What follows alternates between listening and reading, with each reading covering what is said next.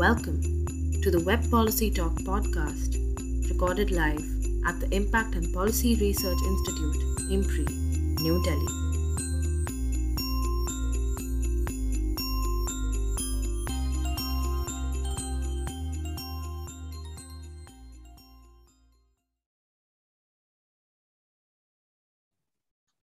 Namaste and good evening. I, Chavi Jain, researcher at IMPRI, Impact and Policy Research Institute, Prabhav Evam Niti Anusandhan Sansthan, Nai Delhi, extend my warmest welcome to you all to IMPRI hashtag Web Policy Talk.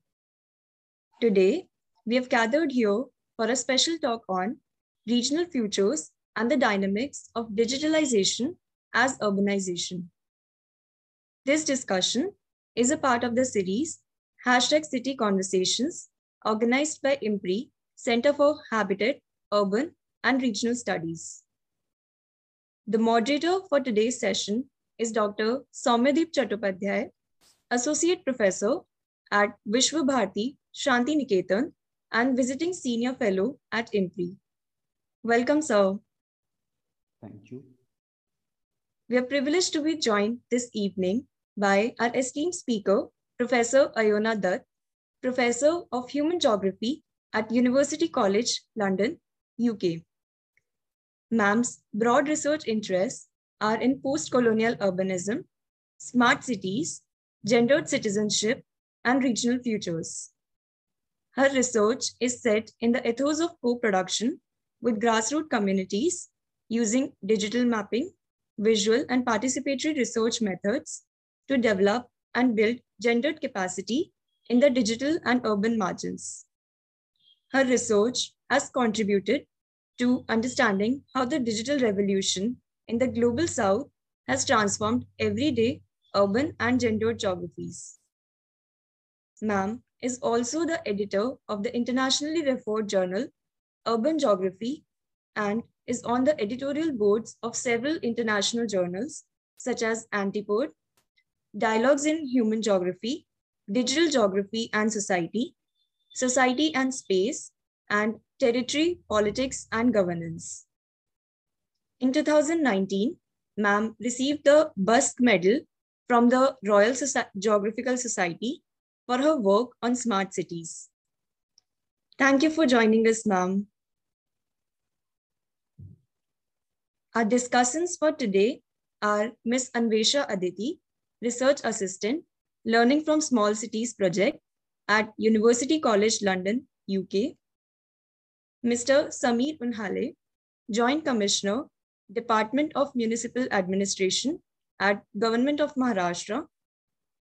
Dr. Surajit Chakravarty, Associate Professor at School of Public Policy, Indian Institute of Technology, Delhi, and Professor Tathagata Chatterji, Professor of Urban Management and Governance at Xavier Institute of Management, Bhubaneswar. A very warm welcome to all our discussants. Now, I invite Dr. Soumyadip to proceed with the deliberation. We look forward to learning from our esteemed gathering. Thank you, and over to you, sir. Thank you. Thank you, Chavi, and a very good evening uh, to all of you from Shantiniketan. And uh, on behalf of the Center for Habitat, Urban and Regional Studies at IMPRI, I welcome you all uh, to this City Conversation series.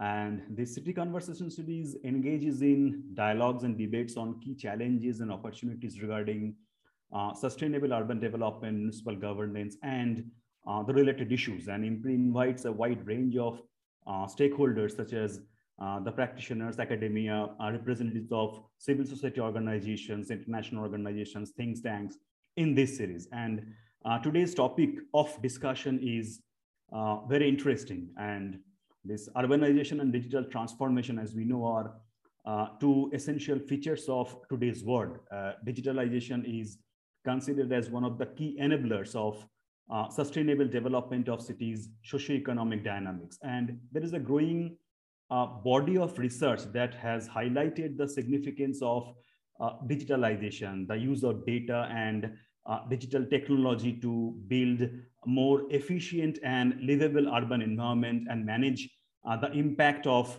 uh, rapid urbanization, demographic and climate change. And many cities are in fact investing in digital technology to improve uh, urban planning, to, to foster equitable economic growth and uh, to deliver uh, services more efficiently and more comprehensive spatial information can, can provide better assessments of development issues across different scales. Uh, uh, for example, uh, the place-based inequalities between neighborhoods and, and their aggregate expression at, the, at, at the city level. Now, this pandemic has served to bring many of these challenges into sharp focus. So in a sense, uh, this digitalization promises to revolutionize uh, this urban planning and policy in general and, and the way uh, citizens and stakeholders live, uh, work and collaborate and communicate in particular. But there are, there are several complexities as well. Uh, these are uh, related to issues of say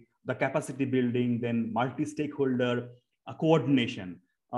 most of the cities are, as we know, are struggling with fragmented management and, and lack of uh, integrated strategic vision and practice. The models of governance remain largely ad hoc. So these are also there are there are also problems of uh, uh, digital illiteracy and and these barriers in access to to devices that that limit access to information and uh, increase the vulnerabilities. Now, this may exacerbate the existing inequalities and, and forego uh, the economic and, and civic solutions that are, that are fair and inclusive. So in fact, Uh, uh, uh, but, but, but we are yet to fully comprehend these complexities. For example, how does the use of new data help to fill gaps in knowledge and shape urbanization? How can new data help public and, and, the, uh, and, and the private stakeholders to develop services that are better adapted to citizens' need and, and promote sustainable urban development.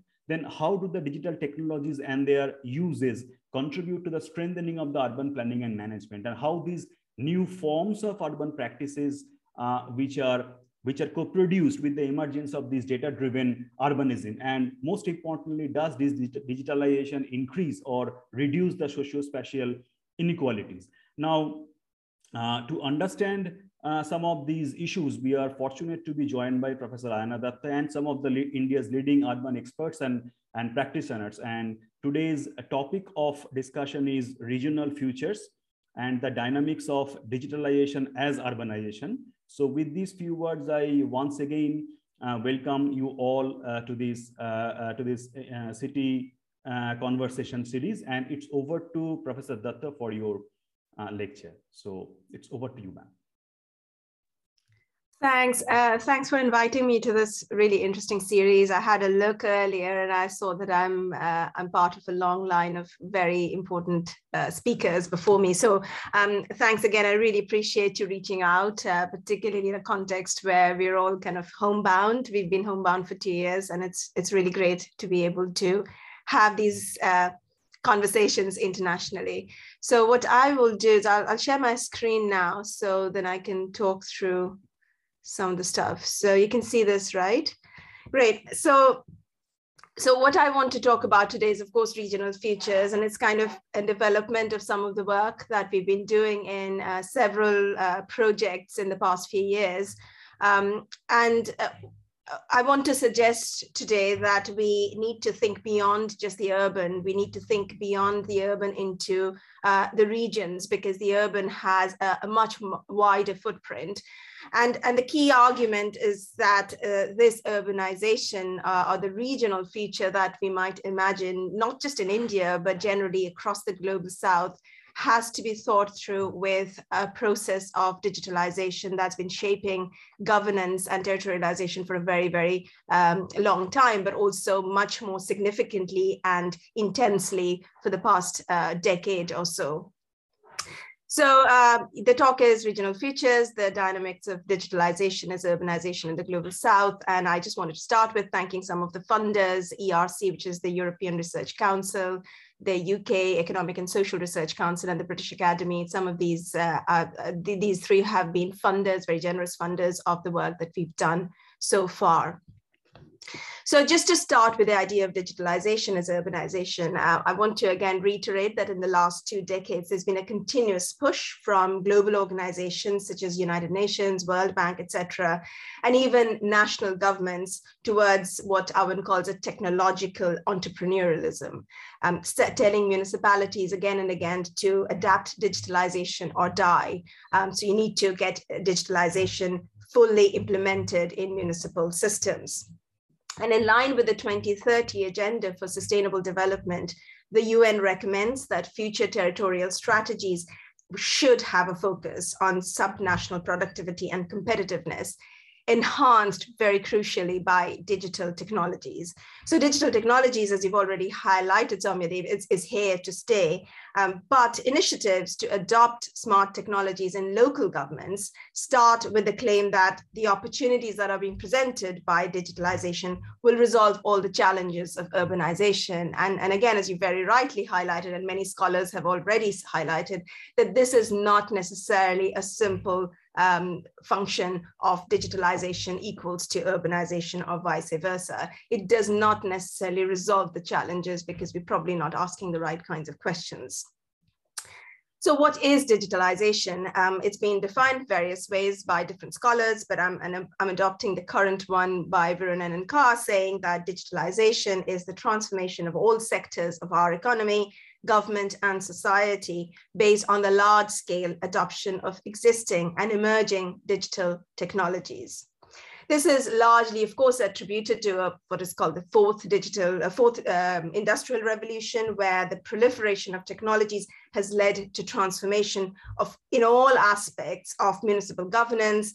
Uh, digitalization, therefore, is now seen to have brought about a fundamental transformation in the ways that the state sees represents and governs its territories and populations. So much of the way that the state now understands who is its citizen, who is its subject, uh, but also what are the geographies that the subject belongs to is often seen through the lens of digital technologies.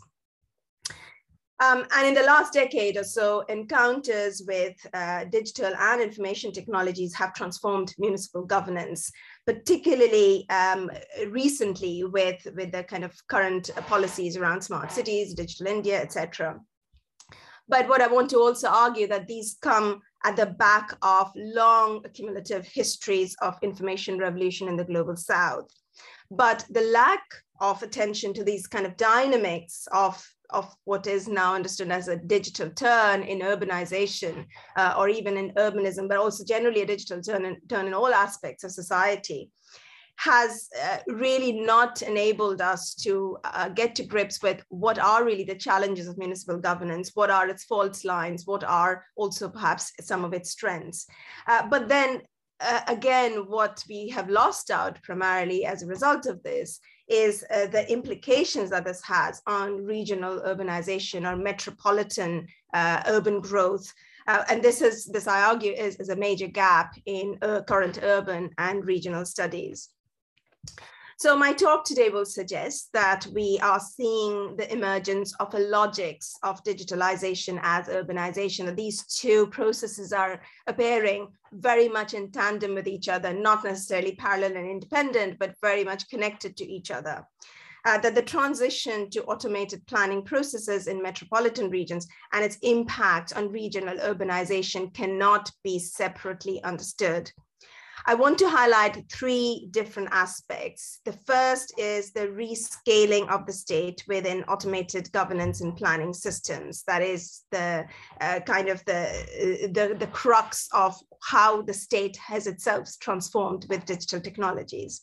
And B, uh, I want to highlight that the governance of uh, information infrastructures uh, has uh, always been fractured and always been a challenge for regional futures because we are in, uh, in a legacy of colonial governance, which has largely been paper-based. And so what we are seeing now is more or less hybrid paper and digital information systems, which are not, again, necessarily speaking to each other seamlessly. And the third point, uh, C, is how then this impacts on the governance of digital territorial peripheries that are leading to a number of hybrid subaltern politics around digitalization, but also territorialization, the kind of land appropriation, evictions, et cetera, et cetera. So my main take home message here today is that contemporary urbanization in the global South is both a product, but also a producer of the information revolution that we see around us. Um, so even as digitalization uh, and urbanization have become intricately linked, the digital has also now pervaded every aspect of state bureaucracy. The last two decades of rolling out of e-governance across the global south has enabled the state across all scales from the local, the urban, regional to the federal scale to alter the terms and conditions of what was its earlier developmental agenda or welfareist agenda. And as Pradeep Thomas argues, digitalization of the state through e-governance and a shift to digitized service and welfare access embodied what he says, quote, a deeply rooted technological determinism that assumes that the layering of ICTs in development will automatically solve the many issues related to the provision of access to this information. And there are, of course, many, many critiques of e-governance, which we are very familiar with um, because they, they kind of have highlighted the fault lines uh, of this digital divide, the, the people who have access and people who don't have access, people who have the capacity and people who don't have the capacity, that reinforces existing societal hierarchies that we see currently shaping our sort of subaltern politics.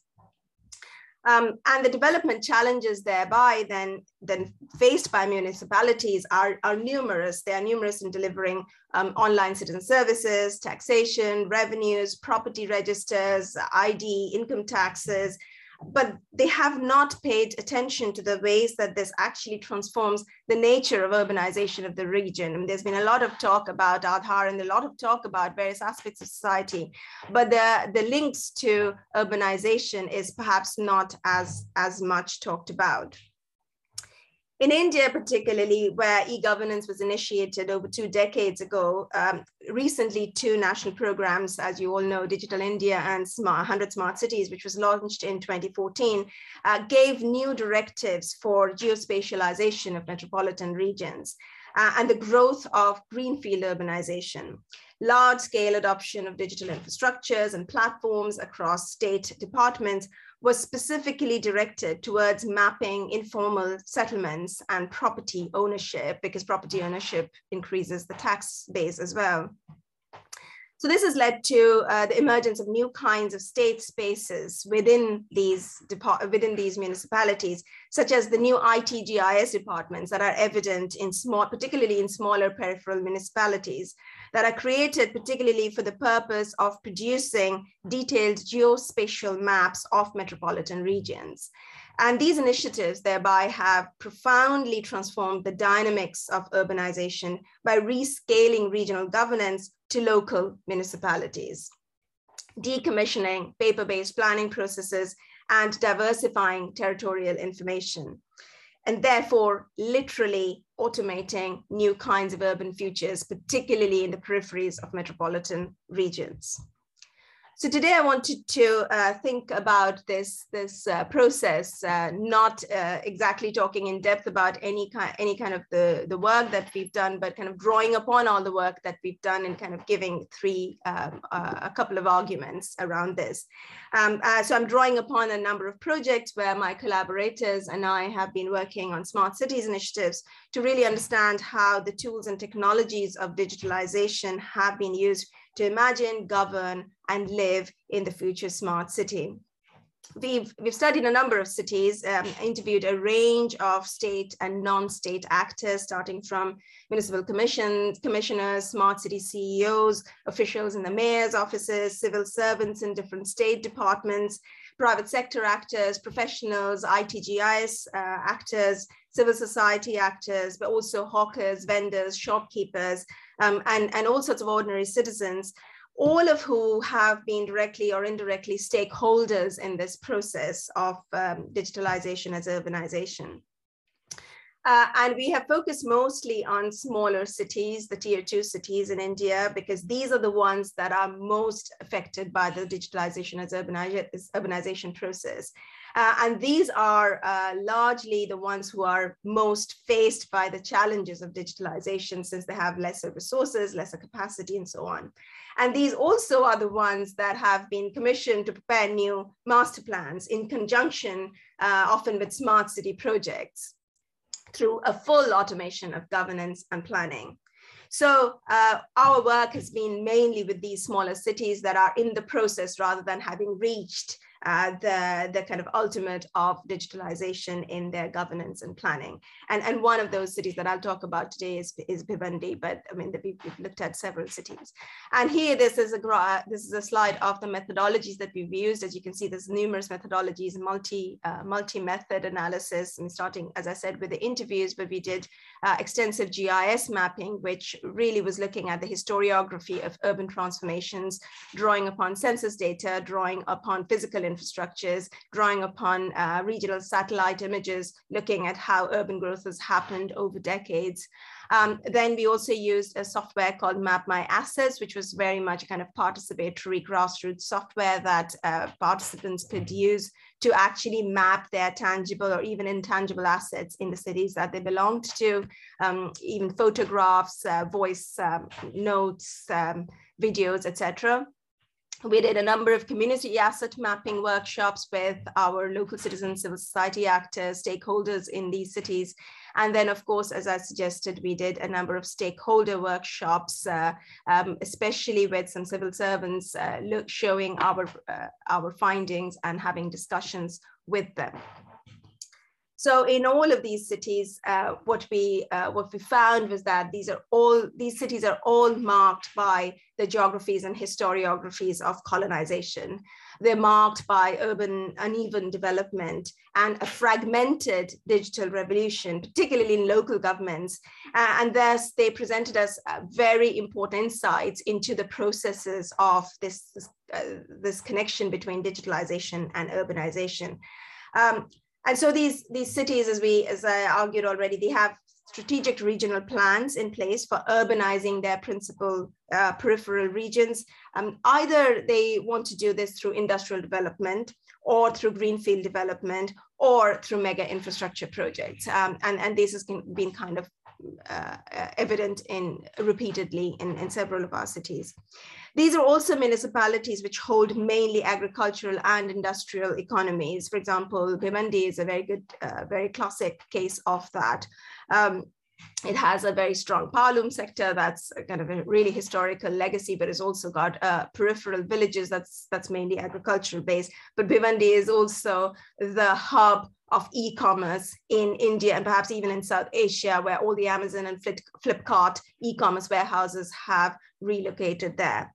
So uh, looking at cities like this, uh, what we understand is they produce for the first time uh, a really interesting comparative reading of, um, of cities that are rapidly transforming across the global south, rapidly digitalizing, rapidly um, expanding their uh, urban growth, um, and, and they therefore they present us with both exemplary but also paradigmatic cases of digitalization and um, digitalization of two, two things, um, digitalization of information, but also digitalization of territory. So uh, let's start with information um, and particularly information, what, what I would suggest following upon uh, Susan Star's work on information infrastructures. You know, what are the informa information infrastructures that make this connection between digitalization and urbanization, particularly in municipal governance? Uh, and I would argue that uh, information infrastructures are not seamless between paper and digital, and they are always existing as hybrid information systems. Um, starting particularly from early colonial mapping to the establishment of census and data sets to most recent initiatives of e-governance, the governance of information in various forms and formats has established has, has often, uh, maybe perhaps always, established the rule of law and power of the state.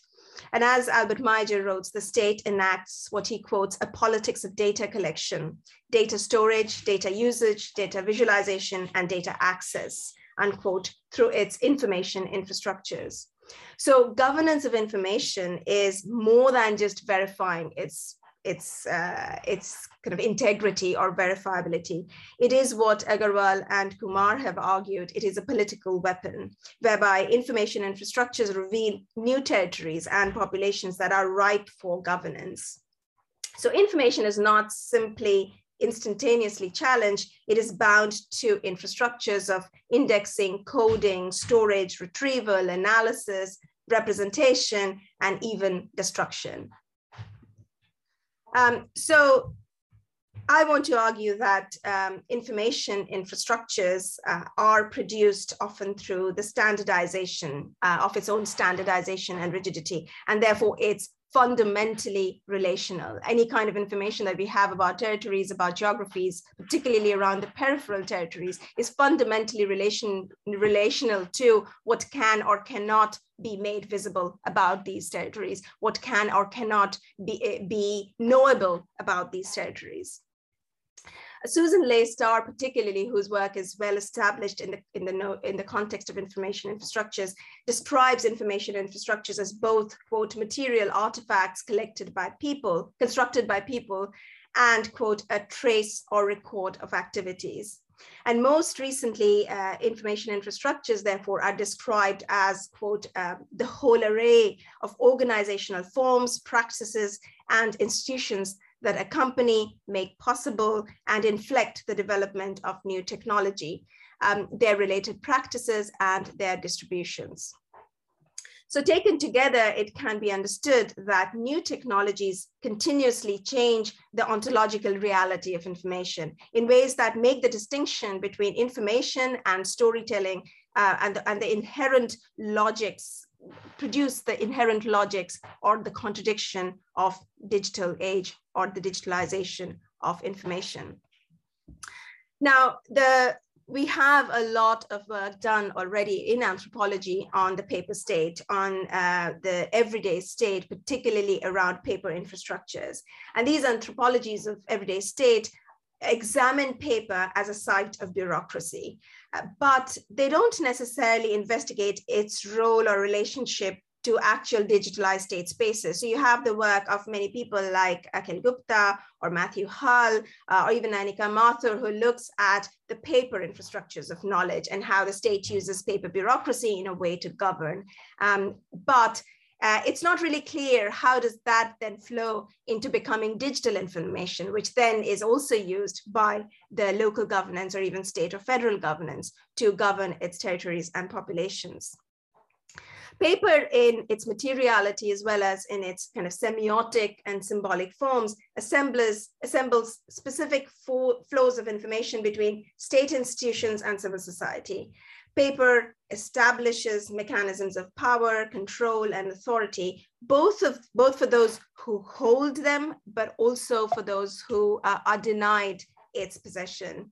Uh, yet transferring information held in paper to digital formats means developing new infrastructures for digital storage, retrieval, quality control, data assurance and secure transmission. And these are some of the municipal record rooms in places like Jalandhar, Shimla, etc., which hold uh, you know, decades, and particularly for Shimla, hundreds of years of uh, municipal records on land ownership, planning permissions, planning permits. Um, on the left, you see maps of unauthorized colonies uh, in Jalandhar held for many, many years how was this information being actually transferred, uh, translated into digital formats, into GIS maps that are then used to govern, to see, to visualize particular territories by the state. Uh, so transferring information held in paper to digital formats uh, means developing new infrastructures. But in this process, paper can simultaneously lose meaning as well as acquire increased value within digitalization processes. So while paper records are destroyed, audit trails can be broken, the materiality of paper loses value sometimes in strategic planning. But the information infrastructures of paper remain key to the verifiability of digital information, particularly in information scarce regions. So if you go to the slums or squatter settlements, paper documentation hold really increased value because those are the documentations that can sometimes prove um, uh, claims to particular kinds of land, particular kinds of property. So um, although in, across India, there are several challenges to the digitalization of land and property records due to often mutilation or missing paper documents, customary land occupation, multiple claims to same property, mismatch between paper and geospatial maps, um, and often also poor digital capacity of municipal officials to read these digital data.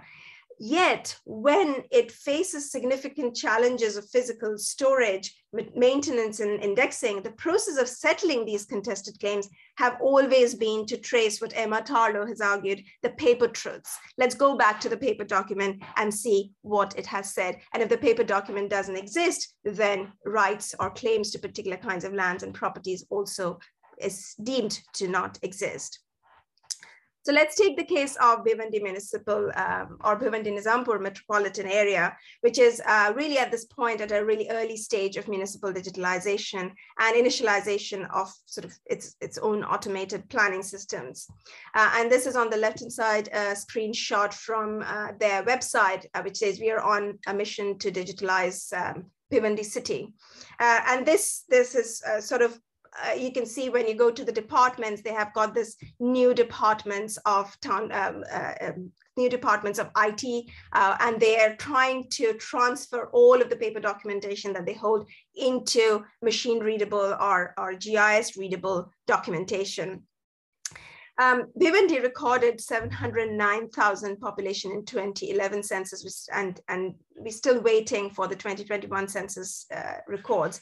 But it also has a floating population of 800,000 migrant men coming to work in its powerloom factories and warehouses, living mainly in informal settlements that are as yet unmapped and therefore invisible to these, these paper documents or even to digital documents.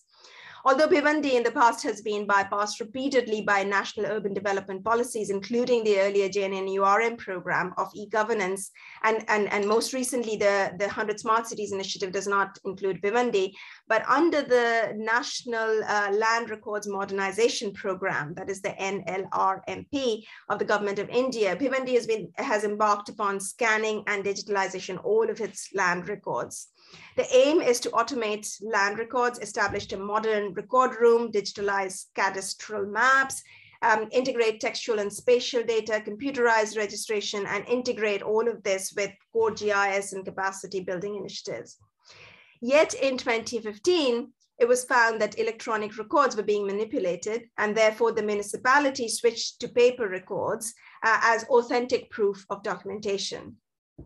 But despite this, in 2020, the newly elected municipal government embarked on a full digitalization program in line with the National Digital India Initiative to create what they called, quote, the Bhiwandi, the first Bhiwandi Strategic Master Plan of 2036. Sorry, I'm just looking at the chat. I thought this was a warning for time to me. I don't know what how we're doing on time. Um, so uh, the Bhiwandi case then is a striking example of structural, social, and territorial peripheralization presenting stark disparities even with other municipalities. Um, we will examine the challenges that is already presented to municipal officials with very low digital capacity charged with digitalization of paper documents and, and they're charged with producing the strategic and land use planning frameworks. And for the first time now Bhiwandi has launched into kind of physical survey and actually saying well let's not just go by this paper data because paper data may be incomplete. Uh, let's actually do a first physical survey of Bhiwandi metropolitan area in order to put this on a GIS map so uh, governing information, therefore, involves temporal rescaling of state spaces and networks, since state actors must work with the differential rhythms of state spaces in order to bring them within what um, Sarah Sharma has called speedy time of automated planning. While municipal officials and state departments have been slowly digitizing paper records, maps, lists, forms, and other forms of information in digital formats in order to automate bureaucracy and citizen services, these processes of information retrieval, translation into digital formats, and integration with centralized systems, as I said, are not often seamless and often highly selective. So the tempos of state departments working with bureaucratic mechanisms of paper while slowly and laboriously transferring paper into digitalized formats, civil servants are grappling with the demands of new apps while maintaining the flow of communications across state spaces. And the tempos of paper information vis-a-vis digital data, the tempos of territorial information captured through satellites and drones vis-a-vis -vis that of everyday life in the metropolitan peripheries, all of these sort of conflicts and contestations reveal the multiple asynchronicities of digitalization as urbanization. So none of these are uh, matching in sort of the, the temporal rhythms that would be required in order to enable this speedy time. And here we have a quote from uh, one of the, the kind of IT uh, uh IT professionals who says uh, different departments are the custodians of different data and of areas of concern. For example, transport is going to look after the de development of buses, the bus shelters, of the bus stops, and the other IT infrastructure type that is to be developed within the buses. And from the transport point of view, Likewise, some of the chapters such as garbage collection and the composters, they are being done by municipal corporation. And thirdly, some of the projects such as junctions, etc., they are improvement of junction separators, footpaths. These things are being looked after by the public works department. And as far as the IT sector is concerned, we are having the Department of IT. And it sort of goes on to say that it's very, very difficult to work together in this, even though the GIS map is supposed to be integrating all of this. Each of these departments hold different kinds of information, often in paper format, and translation of this and coordination of all of this together into digital format is highly uh, complex and contested.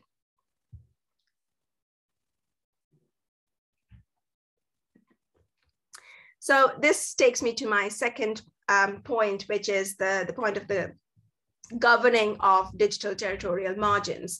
Um, and while the digital margins does not seamlessly uh, overlay on the territorial margins, there is a high degree of correlation between the digital and the territorial. So in the peripheries of metropolitan regions, for example, which constitute also the territorial margins of these metropolitan regions. You see um, also the digital margins, lack of access to digital technologies, to digital infrastructure, but also to various other kinds of physical infrastructures that we know of. So um, what and how does the state or the local state govern the digital territorial peripheries in this context of uh, digitalization? And the key mechanism, of course, has been to automate urbanization in its per peripheries through land appropriation, rezoning, and recategorization. As Isa Baud argues, digitalization seeks to manage spatial information in order to identify, identify territories that are suitable for expansion and growth. Territory here, following, following Stuart Elden, is best understood through um, uh, through an examination of the relation of the state to the emergence of a of his, what he suggests a category of space that is defined by particular ways of seeing land and terrain through digital technologies. So seeing land and terrain through the GIS platform. For Stuart Elden, territory is a political technology. It enables a particular technical and legal apparatus of the state that is strategic. In a digitalizing state, Territory refers to the terrain of municipal power and governance, charting the boundaries and borders of urbanization and metropolitan expansion through digital infrastructure or digital portals like the GIS, Esri GIS maps. And one of these attempts in opening new territories um, has been in the digitization of land records, the cadastral maps, and so on. For example, as Marina Richter has found in the Bhumi project in India's regional state of Karnataka, um, it attempted, which attempted to digitalize all of its land ownership records. But in doing so, the state charted new and hybrid constructions of the territory, both in terms of those earlier invisible on property records, as well as those unable to consent to or challenge their inclusion in new updated property bases. In our work in India's small cities, these digital territorial margins are always under expansion in order to see and govern even newer territories and spaces. And so the reach and influence of the state is always expanding, particularly in the use of these digital infrastructures. And here we see uh, uh, an example of a command and control center that is, that is kind of uh, attempting to have ubiquitous vision in the way that the state sees its city, its citizens, and all sorts of infrastructures in order to um, efficiently govern and manage uh, the, the working of the city. Um, this is a quote again from one of the IT professionals, and he says, I think that ICCC, which is the Integrated Command and Control Center, will be a wonderful thing to happen because I can know what's happening in the city and where.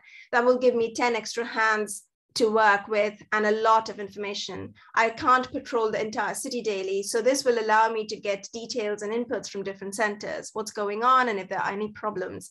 This will widen our reach. This will also improve our interaction with the public. So this is uh, this is an IT professional who's also working very closely with the municipal commissioner and with the CEO of the smart city, and therefore uh, it's uh, sort of the private sector is in a way entangled with the with the state, and and it's very difficult to extricate them and separate them as as, as different entities in this kind of context.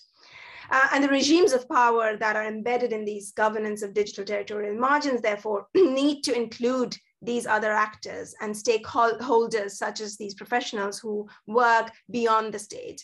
And because of its digitalization imperative, the state is now in partnership with these global IT corporations, these local professionals. But the global IT corporations, particularly such as Google Maps, Google, Esri, that provide the platforms for ArcGIS, uh, gives access to vast reservoirs of data that are, that are and can be seen to be what is called now born digital. They're no longer starting from paper uh, documentation. They are born digital. They're directly transferred into the portals. Uh, municipalities across the global south have invested substantial budgets in building these digital record rooms, establishing centralized digital information systems and automated planning processes. And private corporations collecting and building these databases, therefore, not just hold power and control over the stories that are told by the state, but also how the state sees its territory and its population. They also direct real-time conversations about information across different state spaces because they are the providers of these communication infrastructures. So the capacities of private corporations enable them to not just provide the digital information infrastructures, but also build, develop, and manage new customized information infrastructures for the state. This often leaves the local state um, in a position of path dependency and continued lack of digital capacity while it supports this new world of big governments, IT functions, and their relationships with big service providers. So here we have born digital data. This is the comp comprehensive mapping of Jalandhar, uh, where uh, the paper documentation was set aside and it was start from, started from scratch. Uh, and this is again a GIS consultant who's working with the local municipality uh, who says the most ambitious smart city project in Jalandhar is the utility mapping through ground penetration radar. It's a method through which we're able to scan the utilities up to five meters underground, depending on the construction material used. The experts then interpret the image and identify what kinds of utilities are present, example, water, sewer, gas, internet cable, etc. Right now, the project is on hold because the client is not assured of 100% accuracy of data, but we can assure up to 95% accuracy.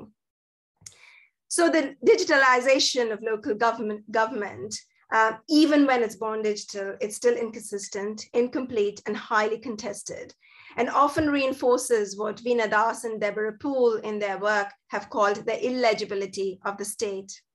First, because colonial and even post-colonial governments were built largely on paper, or, or colonial governments were solely built on paper, which was essential for documenting and record keeping of information about its territories. And therefore, paper documents such as letters, memos, notices, logs, lists, gazettes, cadastral maps, etc., they are still ordinary aspects of governing territory in the global south. And more fundamentally, because despite increased automation of governance, the local state cannot bypass what they have as the burden of paper, which still overruns its own bureaucracies.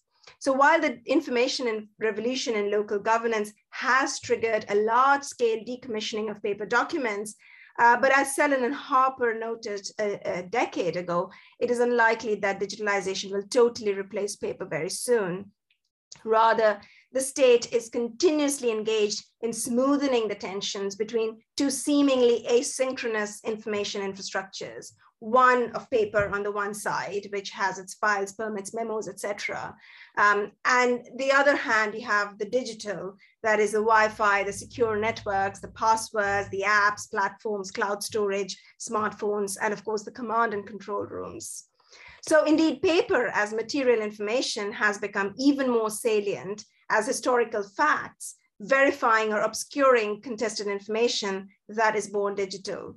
So paper as material infrastructures of documentation can be transformed into spatial knowledge selectively or even in a, in a contested way uh, because these geospatial maps and dashboards and platforms uh, constitute only a selective way of seeing and knowing and governing. So here we have uh, another one, and this is actually from Delhi's uh, smart city zone, which is the central zone. Um, the, I, uh, the, the IT consultant says, when it comes to physical infrastructure, improvement of road or junction or anything, if you do not empower or if you don't build the capacity in the corporation, then it's impossible. And any external agency is external to them. We don't know what's going on. Uh, the municipality know better because they're doing it every day and night. It is an internal thing. We can't suggest this. But as a top-down approach, ICCC will be successful, not the other thing. So not the other kind of smart sewage system or the kind of smaller packages of, of this digital infrastructures. Uh, and so there remains the conundrum and the paradox of uh, digitalization as urbanization, that while digitalization aims to govern territory, uh, fully govern territory by fully knowing, it can never fully know because it is always uh, relational and selective, and it always will have a contested relationship with the legacy of paper. So just to sum up, then finally, um, uh, I today have examined the emergence of a digitalization and urbanization imperative in India and more broadly in the global south through the dynamics of its assemblage across local state spaces and scales, across public and private stakeholders, across paper and digital information infrastructures, and also across uh, a kind of political, technological, and political economic terrain of the state. And I want to argue that digitalization is not just an extension of the developmental state or the neoliberal or even the welfare state. Rather, it's a fundamental reorganization of state spaces, bureaucracies, information, and territories. Um, digitalization produces a rescaling of the state that is directed towards regional urbanization through automated planning and governance systems. Uh, it transforms not just state citizen relationships, but fundamentally also transforms state state relationships and political and technological exchanges. So technology is often seen as this kind of neutral, unbiased medium, but technology itself becomes a political tool uh, in order to see and govern and know. So this is what I have called the digitalization and urbanization policies of the local state um, initiatives that are geared towards generating regional urbanization and digitally orientated futures by expanding the jurisdictional territory of the everyday state. Digitalization as urbanization initiatives use the apparatus of governance across two realms, one being information infrastructures and the other being digital territorial peripheries. Uh, the former entails a recalibration of the timescape of the local state space between analog forms to governance by files, memos, and paper into the flows of digital data across cloud platforms. And significantly, this recalibration occurs not just across information infrastructures, but also across multiple state spaces. Seeing digitalization, therefore, through the mechanisms of information enables us to develop what uh, Raewyn Connell has talked about as southern theories of urbanization. But these southern theories of urbanization so far has not looked at its uh, complex relationship with dig digital infrastructures. And that's really my argument today, that digitalization enables us to direct our attention to the entanglements of governance with digital revolution across all scales of the state that has transformed both the state in the global south and its territorial politics in the metropolitan urban peripheries. And I'll stop here. Thanks. Thank you thank you for, for your very interesting presentation and all the thought-provoking ideas. Like uh, it's completely a new territory because uh, yeah, all of us are uh, very much familiar with these, these digitalization experiences, but we uh, uh, are not very much sure about how it actually unfolds or how it actually impacts the urban planning and this, uh, the making of the city because you uh, talked about the importance of understanding cities not only as the product but also at the as the processes of uh, uh, city making. And you and and uh, you have rightly pointed out that digitalization uh, does not necessarily solve the problem of uh, these urbanization the challenges of urbanization that most of the cities in global souths are are facing. And you have just mentioned some of the key points is like you have mentioned about the uh, governance of information and infrastructure. Uh, you talked about uh, the information infrastructure are not uh, often seamless between paper infrastructure and digital inform information. And uh, it has got important implications, which has been quite evident from your presentation, uh, as far as how these are used by the state to govern its citizen. You talked about these examples from Bhiwandi, this, and this is a very interesting example of how the manipulation of e-documents and the fragmented structure of data creeping, which led to some sort of conflicts and contestation of the digitalization as urbanization, and ultimately making uh, the coordination, uh, which is very much essential for city making processes, impossible practically uh, when we are trying to use this digitalization to improve uh, our, or rather, as I mentioned, like to revolutionize this entire urban planning and uh, policy, policy from options. And also you talked about the governing issues of uh, these digital territory uh, governing issues of uh, digital territorial margins. For example, you give some examples of how the state is partnering with different private corporators, uh, giving them access to huge set of data. And uh, you rightly mentioned that it gives them some important insights on how the state is saying its territory. So that's the very interesting thing and how it produces, which you have mentioned, the customized infrastructure at the city level, though they do not always match the needs of the citizens. So these are very interesting, important thought, and I'm sure that we have a, a very important, uh, very, very distinguished set of panelists who will be uh, throw some more lights into your discussion. So let me uh, start with Professor uh, Tathagata Chatterji. Uh, if you, so please reflect on uh, Professor Datta's presentation today. Uh, it's yeah. over to you. yes. Uh, thank you, uh, Soumyadip. Uh, it has been really a very fascinating uh, presentation by Professor um, uh, And um, let's uh, really, I mean, uh, there had been a huge push towards digitalization in recent decades in India. And um, I mean, we can trace back the digitalization push on the cities to the JNNURM mission uh, which first uh, thought about improving the uh, capacity of the urban local bodies by bringing in uh, e-governance. And in the state of Andhra Pradesh, particularly, there was a uh, major push um, uh, towards um, Vizag, turning Vizag um, city government capacities in providing a whole range of citizen services.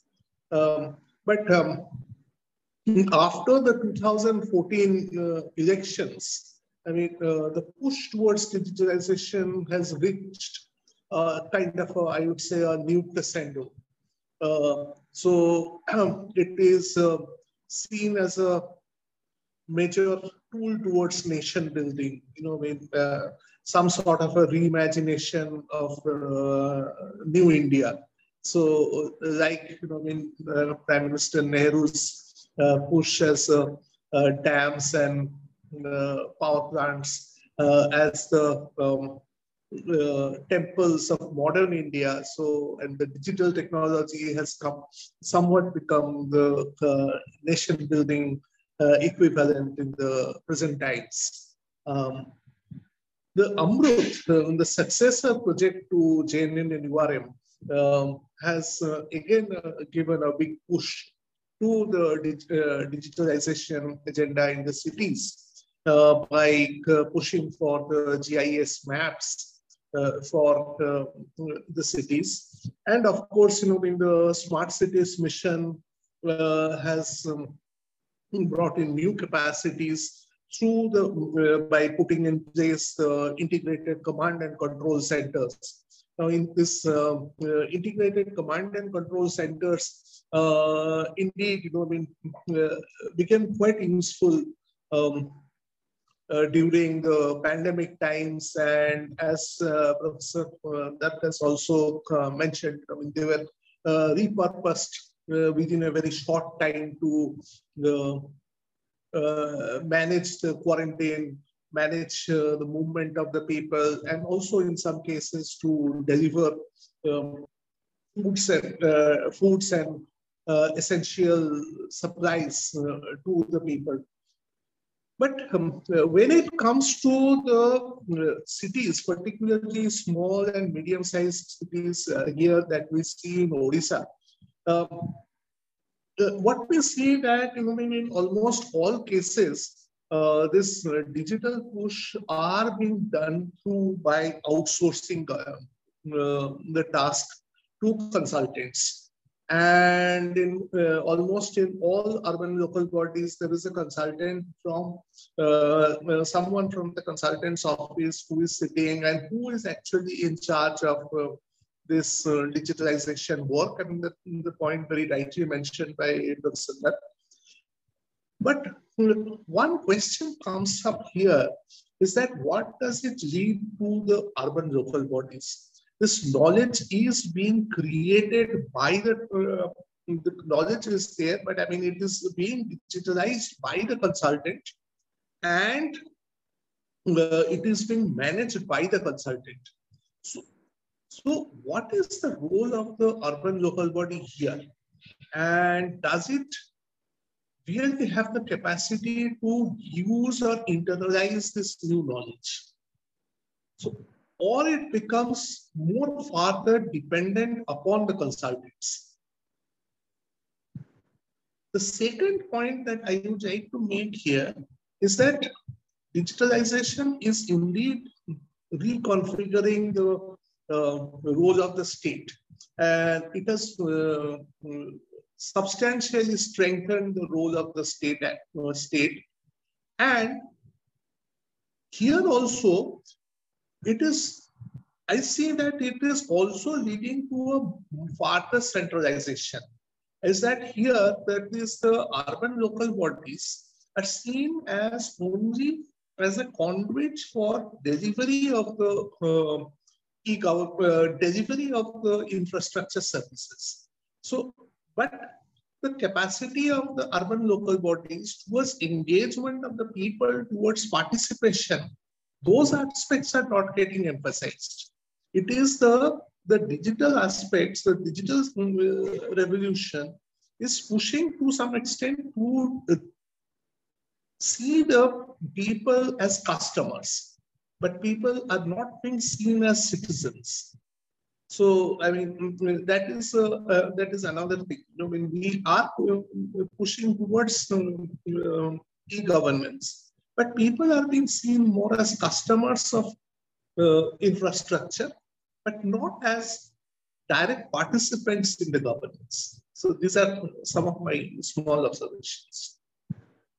Yeah, thank you. Thank you, Professor uh, Chatterji, uh, for uh, highlighting the importance of uh, the issues related to the nature and mode of knowledge creation under this uh, drive towards digitalization and also uh, the, the, the ultimately it is actually facilitating the process of decentralization of the urban policy and policy making. So I'm sure that Professor Datta will come back to your observation or on, on, observation rightly. But before that, let me request Uh, Dr. Anwesha Aditi, if you please come in and share your views. Yeah. Please unmute. Yeah, sorry. Uh, yeah, sure. So I think uh, Professor Ayona correctly mentioned as to how uh, with urbanization, we should necessarily not just focus on urbanization, but then we should broaden our uh, vision of development to the peri-urban areas or the regional areas. And uh, it also has to be looked through the lens of digitalization. Uh, and also not just smartness or digitalization refer to a growing uh, I mean, a growing urbanization will not just qualify as being urbanized if it's just being digitalized.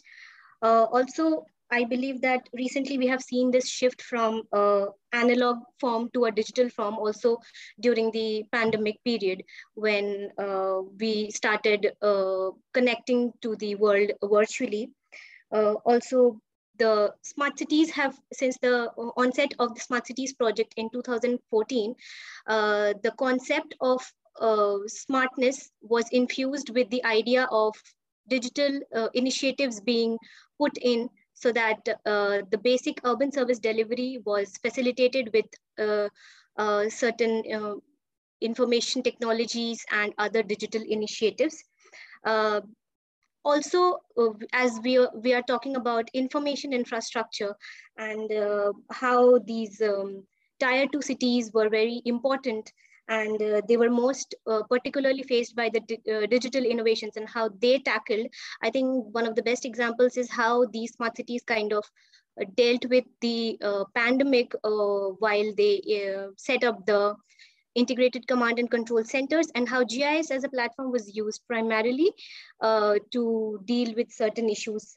Um, also, the, uh, also uh, a responsible development or planning will require some uh, robust planning uh, initiatives, which will need to be updated and refined with time. And uh, I guess with digital technologies and with GIS, I think this updation of uh, data uh, becomes really helpful. And uh, this ongoing challenge has made this tool uh, very important. So in various smart cities, for example, um, in my past project, I was working in Varanasi, uh, wherein I saw that with the onset of the pandemic, they kind of uh, started uh, mapping all of their uh, infrastructure, uh, the cases which included the um, uh, deceased or the affected on their GIS platform. Also, uh, Mumbai also kind of incorporated the uh, the uh, Municipal Corporation of Greater Mumbai also infused the system of GIS with their many other applications such as the property tax system, then the um, command and control uh, center. So this this was one of the ways wherein uh, they kind of assisted in dealing with the uh, uh ongoing uh, activities of uh, urban services, while also I think um, they kind of um, introduced various dashboards wherein uh, vital statistics were mapped. So they, that also gave a better transparency in terms of the numbers and uh, how people could see uh, the real scenario in front of them. So I think this fragmented digital revolution in the small cities kind of took a great kickstart and it pushed ahead. So yeah, uh, while with this, I wanted to understand how uh, uh, how there is a gap between our understanding of digitalization and smartness in the smart cities. So how we could deal or how we could handle this in the future while we are planning for our urban futures or regional futures, uh, like Professor Ayona told. Thank you. Thank you. Thank you for sharing some uh, some positives regarding how this uh, entire thrust towards digitalization can be utilized to strengthen the urban policy making and how this can be useful when bringing in the much needed transparency in uh, this entire policy framework. So thank you once again for sharing your thoughts. And now let, uh, let us uh, move uh, or let us now request, let me request Dr. Surajit Chakravarty, if you please chip in and share your uh, comments. Please unmute, Dr. Suraj. Thanks. Uh, hi, everyone, and thanks, Professor Datta, for that uh, engaging talk. I have a few reactions, um, which are, you know, completely unscripted. They're just, uh, you know, the thoughts that I had on on hearing what what you were saying. Um, the three or four of them, and I'll just uh, go in the order that they came to me, and I hope it makes sense. Uh, I mean, a lot of these are just, you know, unprocessed questions there are no answers. I don't expect a, a definitive answer in this this forum right here, but it's, it's just uh, something for us all to think about, I suppose. Um, so I, I, agree with you, and I don't think there's anybody here who who doesn't uh, regarding this reification and and almost fetishization of of technology to the point where where technology in itself seems to become the goal uh, rather than the best use to which it can be put. Um, and, and one of the places where you see that, for example, is, is with GIS, where uh, a, a, lot of good can come of it. But uh, as uh,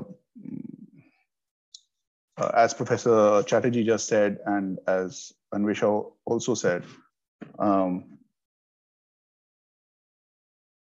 the the power of, of GIS is is when uh, when you start using it for uh, you know when you start putting data sets into into it that reflect the unevenness of of social outcomes of spatial outcomes and so on uh, and the maps that those those data sets can generate are, are significantly significantly different in, in terms of the information they provide decision makers than, than other maps.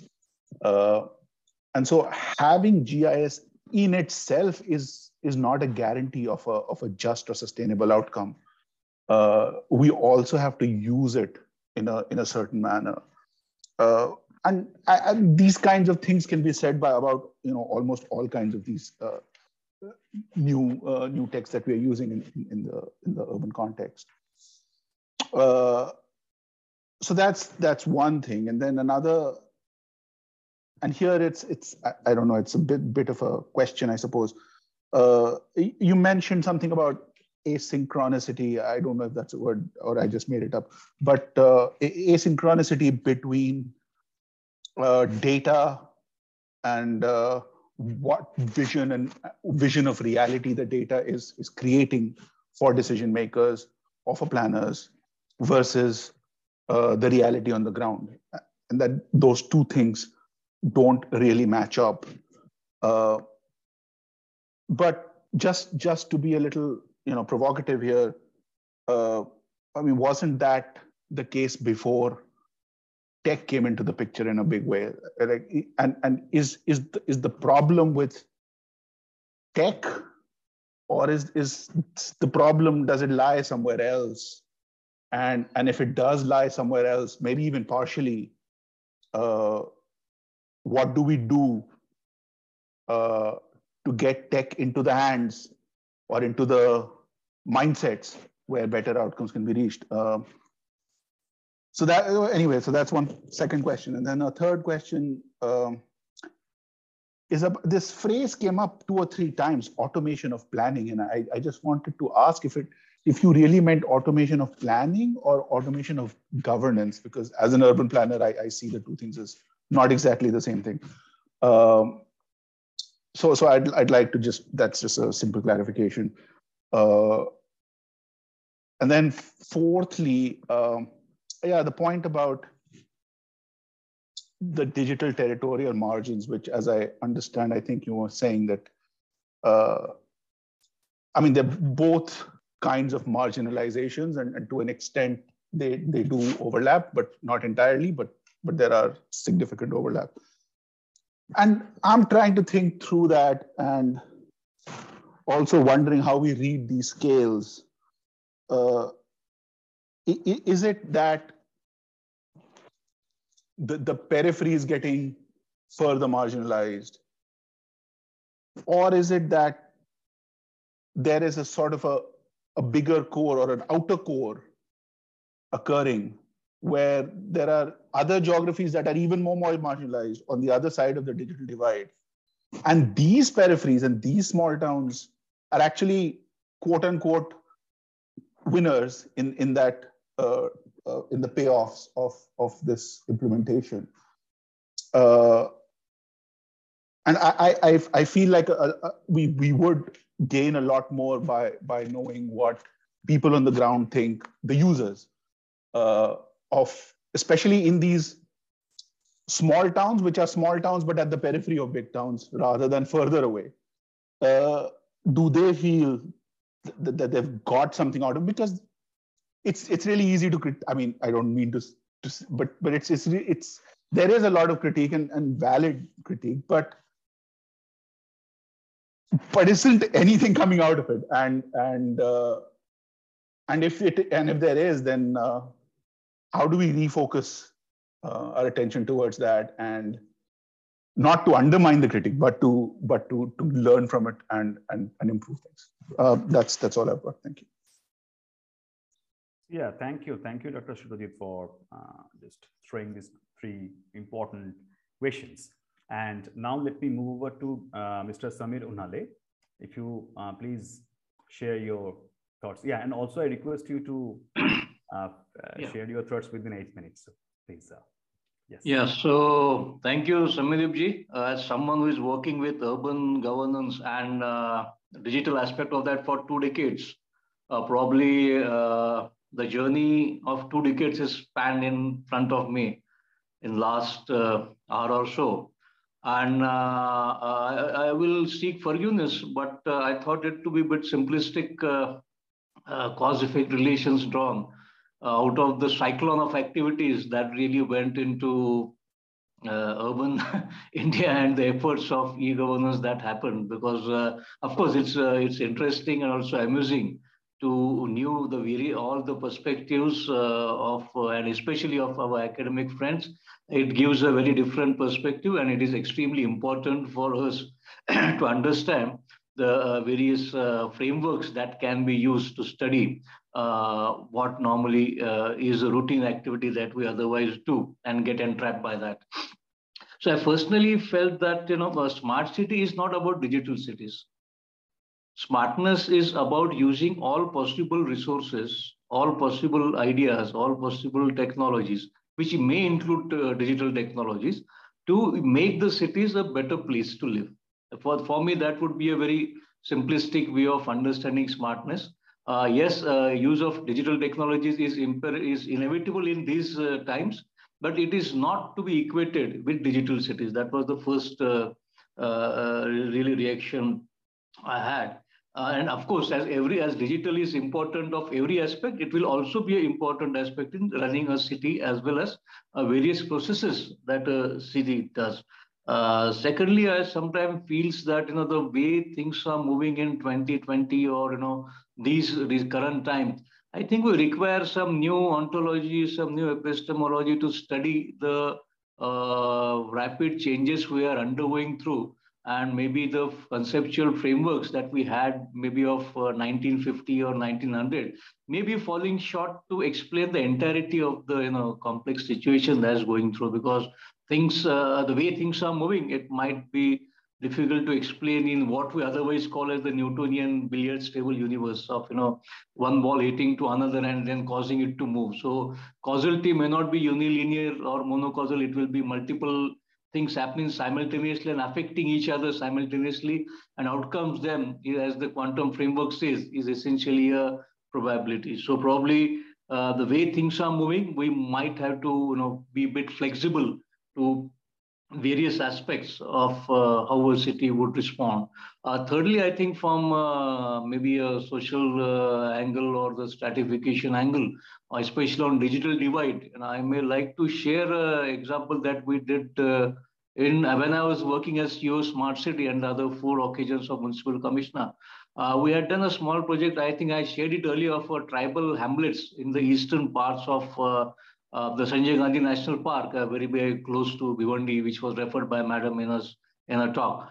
And uh, it was a very simple study done. Uh, it was not a study, academic study per se, but done by my educational department teachers, where uh, we got the data of uh, six to 700 fa tribal families living in tribal hamlets of the Sanjay Gandhi National Park, the eastern rim near the Thane.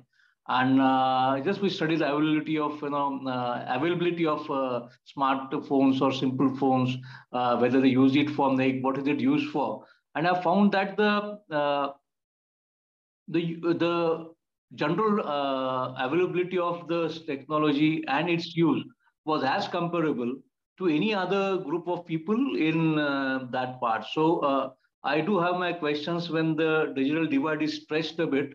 Of course, it is there, no point denying that. But if stretching it too far, I think would be a, a bit simplistic uh, uh, interpretation of that.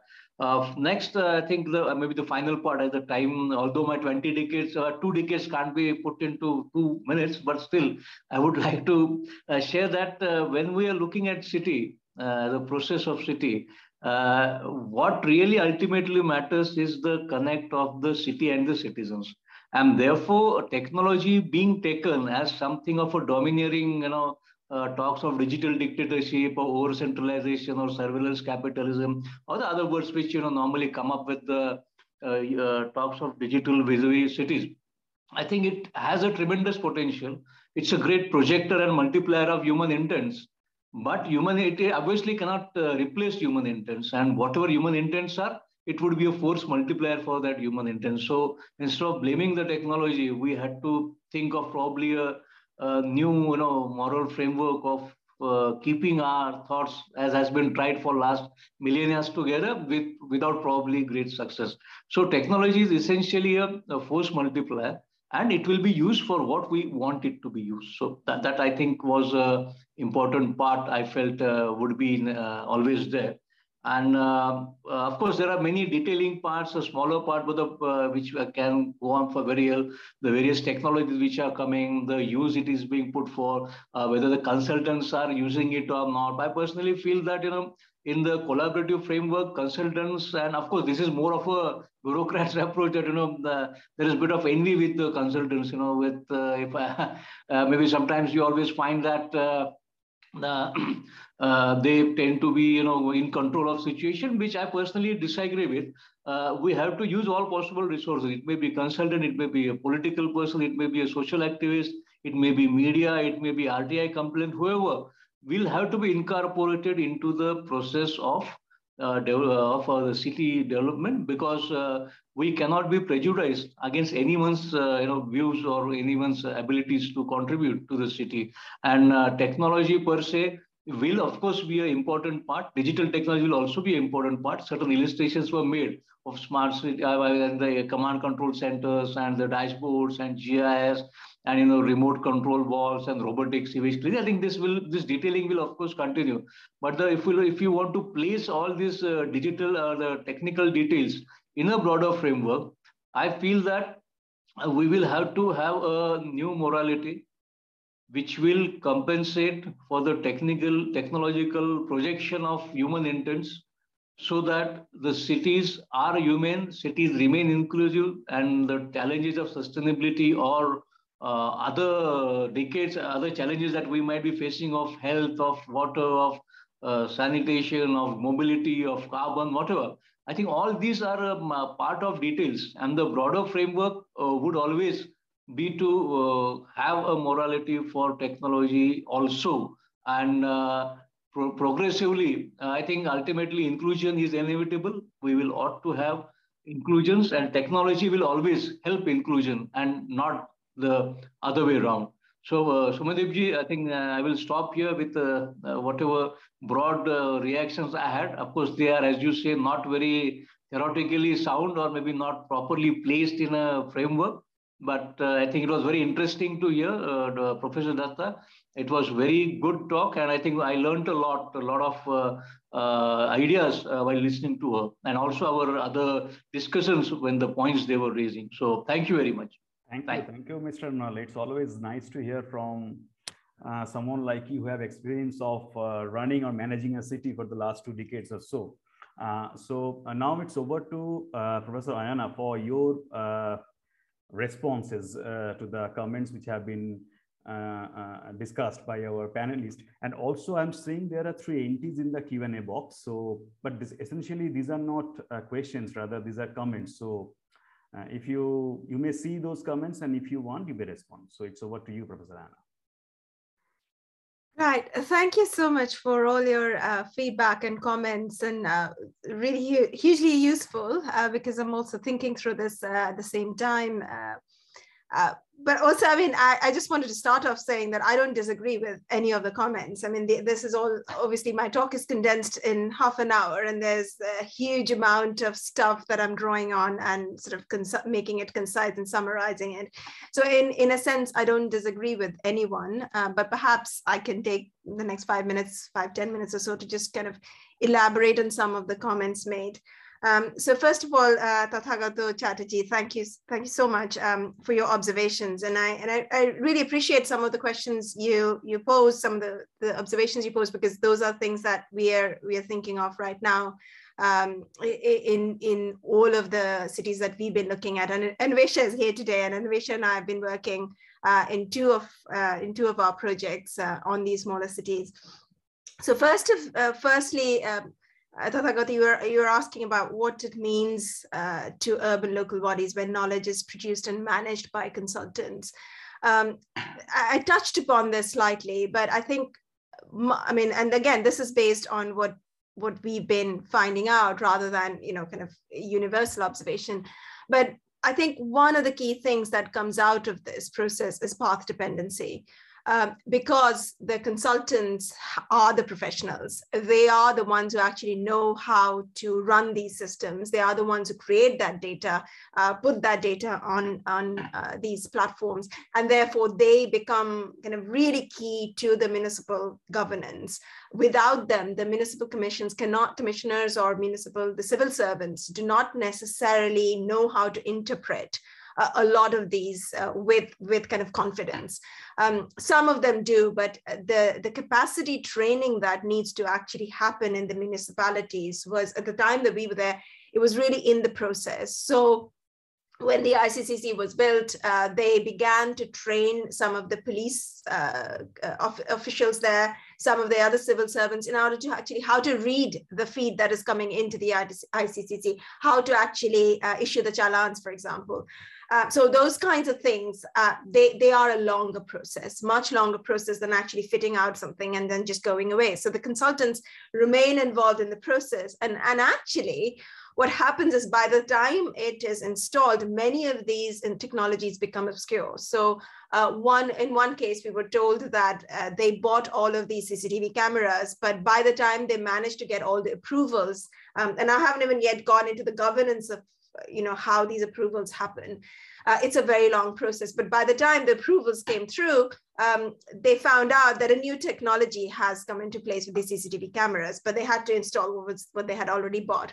So um, it goes back again to the question of time as well. So the temporality of all of this is, is very kind of fraught uh, to say the least. But really, I think the summary uh, uh, summary answer to that question is, is, is a path dependency. And, and uh, it's not really clear yet what that will be in the future because these are still early days in terms, particularly in terms of the smart cities uh, implementation. But we can already see that this is happening. And it, it is happening in a context in which civil servants are continuously transferred. So you have a situation of a municipal government government where you know training has happened, and then this municipal commissioner who's, who's very liked, well liked, um, and we heard from a lot of civil society actors that this guy was doing a lot of great things. Uh, and then the next year he's transferred. So all of that knowledge that is being given to the municipal, you know, government uh, is lost because knowledge rests with people. And if people change, keep switching uh, all the time, you have another new person coming who has to relearn all of this. So where does that lead the professional? Where do they, you know, how long do they stick around? So there is that uh, question. Um, then there is the question of centralization. And again, I, I, I, totally agree. There is a lot of centralization. And we heard this been said a lot that ULBs are becoming more uh, implementers rather than decision makers. Uh, but the point about participation is again very true um, participatory process, I believe, is an ongoing process. It doesn't end at the point of commissioning the city. And that's where it was really visible where uh, the smart cities um, competitions uh, started when, when they actually had to put together the documentation saying that we have uh, enabled in a participatory process. Now you can also unpack that process and critique it, but you know, let's say participatory processes happened at the point of um, applying for smart cities funding. Uh, but it doesn't end there. And in many cities, it has actually ended there. Uh, once they have the projects in place, the consultation process, the participatory process has, has been kind of stalled uh, or broken. And, and that's, that's leads to a loss of goodwill among citizens and, and civil society actors. Um, so there's, there's that. Um, uh, and, and then, of course, I, I just need to kind of say that smartness is not the same. Smart smartization or smart cities is not the same as digital cities or digitization. Uh, there are overlaps, but smart cities is a very small part of digitization and digital cities are a very small part of smart cities. So there, there are overlaps, but they're not the same. So Anwesha, your point about the connection between smartness and digital futures is again, very, very true. Um, it is really interesting. And perhaps here's where I can bring in Sameer Unhale's uh, comments as well, because I think they're connected. Um, thank you very much for your comments. As I said, I'm, um, I, I don't know if you, uh, if you, how you saw that it was a causal effect, because I was not arguing about a causal effect at all. Uh, I was arguing about a linked effect between digitalization and urbanization. They're not cause and effect at all. Um, and sometimes they do run in parallel. But I think uh, the, the question of the smart city is important here because if smart is often seen in policy to be digital, um, it's because it has its legacy of a term that's been borrowed from a Western concept. The IBM smart cities, which came about, was about ubiquitous digitalization and governance and efficiency and management through digital platforms and infrastructures. And that's where also the ICCC concept came through when it hits India, it becomes a localized concept and rightfully so. And so the, the, the guidelines say that every city has its uh, choice to decide how it will become smart. And so the digital aspect of it becomes smaller and smaller and smaller and smaller. And, and in fact, even after the projects are commissioned, you see in some cases the digitalization is removed altogether. But it doesn't take away from the fact that smart cities is a, a, concept that has come from the West in this case. It's not a locally bred concept, although it's been translated locally. Uh, and therefore, the kind of the digital nature of it is there always. It, it has always been there, even in the competition. Um, a lot of the participatory processes highlighted several suggestions for cities, but some of those were not taken up in projects because they didn't have a digital component uh, in order to solve them. So that's where that's where I think we do need to think about digital when we think about smart, but not necessarily as a cause and effect or necessarily as one, uh, one or the same. They are separate processes uh, because digitalization of governance is a whole new process than making a digital city or a smart city. Um, and so that, that leads me nicely on to Surajit. Surajit, thank you so much for your comments. And again, I don't really disagree with any of them. I don't think you were disagreeing either with me. Um, this is about, uh, you know, sort of detailing and uh, enriching what I already said. Um, with the GIS, yes, the, the, use, the, the power of the visual is definitely there. And that's what I was suggesting as well. It, it, it, enables the state, but also the professionals, also the urban elite to see and, and engage in processes of saying, well, I don't want that here near my neighborhood. Um, so that also happens. But I think the, the, the, the GIS also is, is in itself very fraught uh, because uh, I mean, as, as we found out when we were doing this kind of historiography of, of the city, because we felt it was really important to understand how the kind of socio-demographic profile has changed with the kind of uh, physical geography of it. What we realized is it's very difficult to do, very difficult to achieve continuity between different decades because even though the census data is there, even though the kind of physical infrastructure is there, the ward boundaries have changed.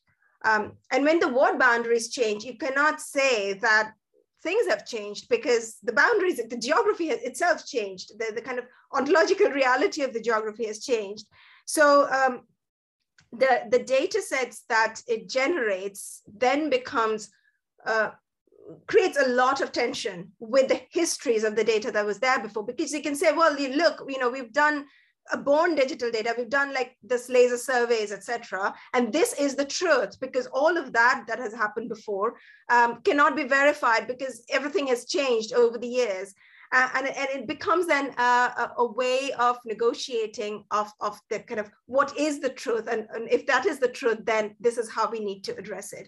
So that politics of information infrastructures becomes even more fraught when there isn't consistency in um, the geographies of the city itself over ve very many decades. Uh, and then therefore digital can occupy that space, which then makes it really, really legitimate. Um, so yeah, in a sense, it's not new, uh, but it also, what it does is it creates the kind of intensity and the, the politics of um, legitimacy uh, it, it, makes it much more complicated in when, when the kind of GIS data comes in. Um, and the asynchronicity, yes, there, you know, again, the asynchronicity between data and reality has always been there. You know, if you see colonial maps, colonial railways, colonial, uh, you know, ways of mapping and knowledge as power, you see there are things left out. You see, see there are things there. Um, you see earlier maps where slums were, you know, just kind of empty space. Yes, that's there. Uh, but I think there is there is it's not necessarily yeah it's not necessarily a problem with tech but at the same time you know going back to what i said before uh, the, the the sense that mapping with digital will make it really fast uh, is what makes it even more asynchronous. So uh, and that leads also to your point about the automation of planning uh, yes, uh, there is this question, and I think the, the, the, question of bringing in digital was highly valorized because digital would make planning faster, more seamless, uh, more transparent, less corrupt, uh, all of that. So the notion of speed is inherently embedded in the notion of digital infrastructure. And that's where I think the asynchronicity becomes even more pronounced when you see the advent of digital systems and digital platforms. Um, so the, the idea of automated planning was that it would give speedy approvals, approvals within five days, uh, because you're doing everything online. And so it's transparent, people can see that there, no corruption has happened, et cetera, et cetera. But of course, it doesn't always work like that, as we all know. Um, and then finally, the, the point about digital territorial margins, um, uh, the, whether this is peripheral marginalization, whether there's an outer core, um, and this is, a, this is an idea that we're still developing, looking at the digitization of peripheries, you know, regional features. And I think so far as we've got, uh, I would argue um, it's a kind of nested periphery. I think we need to think about peripheries as nested. So you have the periphery within the city, which are the slums, informal settlements. They are a periphery within this, within the core. Um, they're also digital peripheries uh, within the core because you know you may not have access to mobile network even though you might have a mobile phone you may not know how to use these apps even though you have the app installed etc uh, but you may also have the digital the urban periphery where the infrastructure hasn't reached yet but you know, let's say again, let's take the example of Bhiwandi. Bhiwandi is a really good case of that nested periphery. Bhiwandi has been bypassed for a very long time by the MMRDA regional development plan. You know, all the other cities get investment, Bhiwandi doesn't, it loses out, it has these power loom sectors. But what we're seeing now is a periphery of this periphery. So Bhiwandi has remained peripheral to the MMRDA region, but Bhiwandi has its own periphery of this agricultural hinterland. That actually is gaining, um, and again, you asked this question, are there winners? Uh, there, I mean, I don't know. I want to see it whether I want to see it as a binary of winners and losers, but uh, these village panchayats around Bhiwandi are gaining because these are where the e-commerce warehouses are going, because it's easier for them to get permission to get there into the villages than actually putting themselves in the Bhiwandi metropolitan area.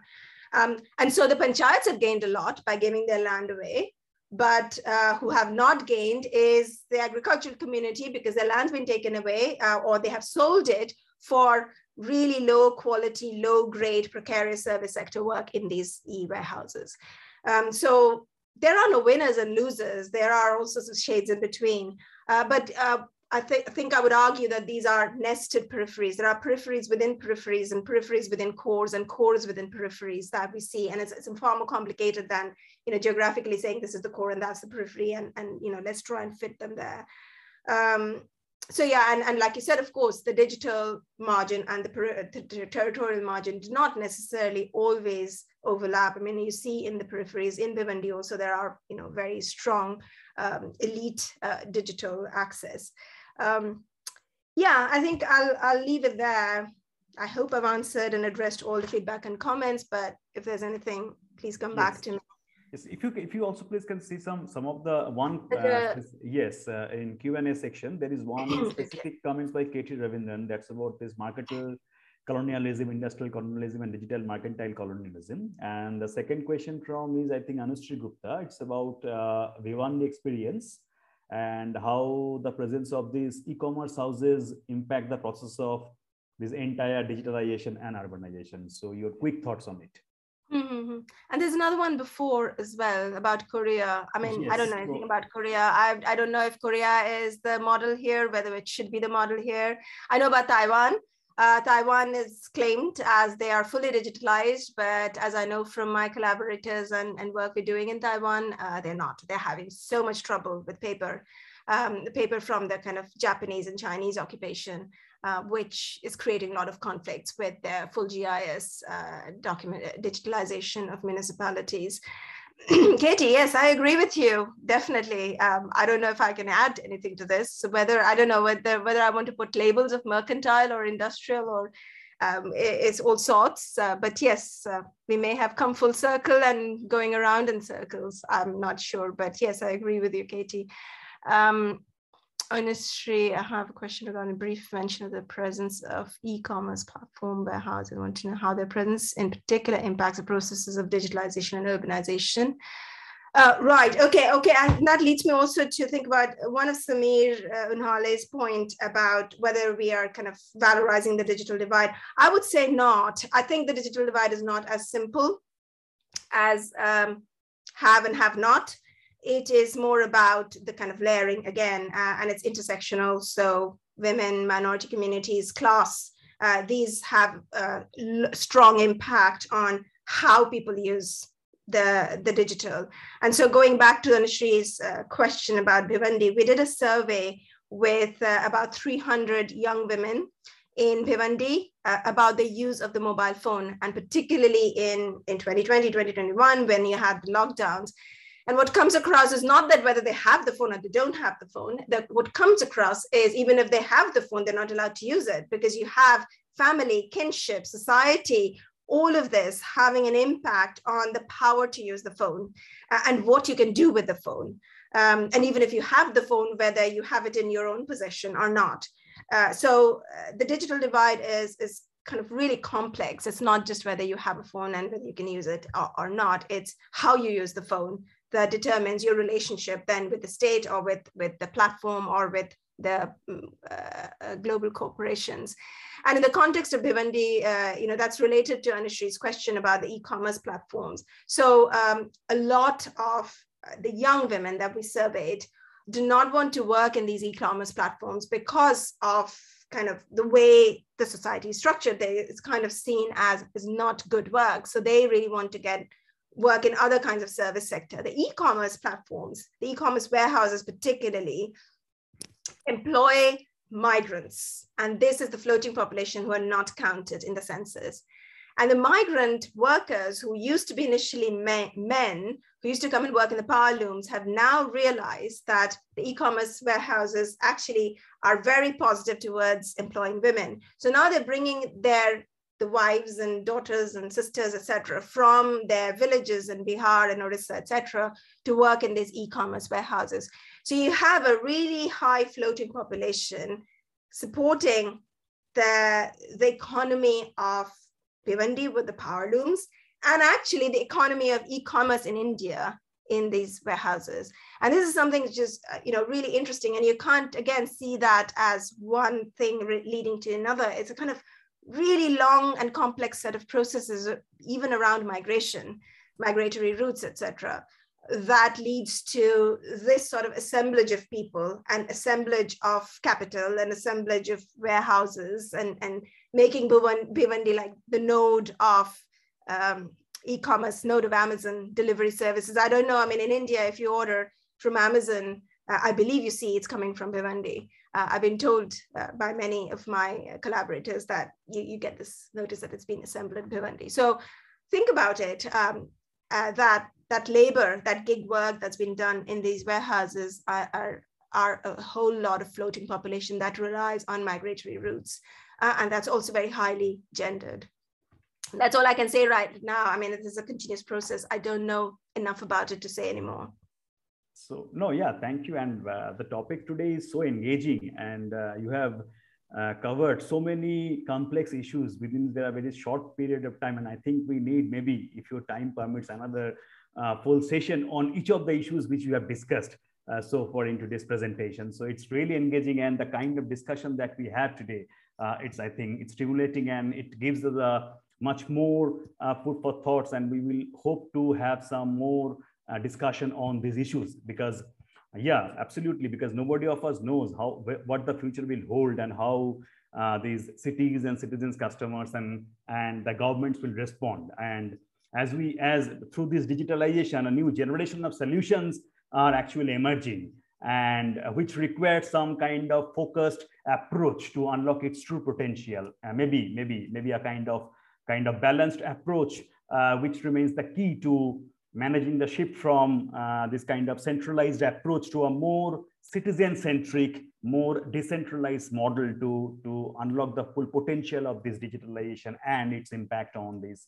uh, urbanization and urbanization. So once again, on behalf of uh, this Impact and Policy Research Institute, I uh, thank you. It's a, it's, a, it's a wonderful opportunity to, to, to listen to you and I'm really uh, thankful uh, to Professor Ayona Datta for his Uh, remarks. And also, also I'm, we, are, we are thankful to all the panelists today, uh, uh, uh, uh the Dr. Surajit Chakravarty, Professor Tathagata Chatterji, Dr. Anwesha Aditi, Mr. Sameer Unhale, and also we are thankful to all the all the all the all the all the yeah, thankful to all the uh, attendees who are listening to us and i'm seeing many of them uh, uh, yes so they have joined so they have all also uh, uh, they have also participated in our earlier program as panelists. So we look forward to have you in our future city conversation series as well.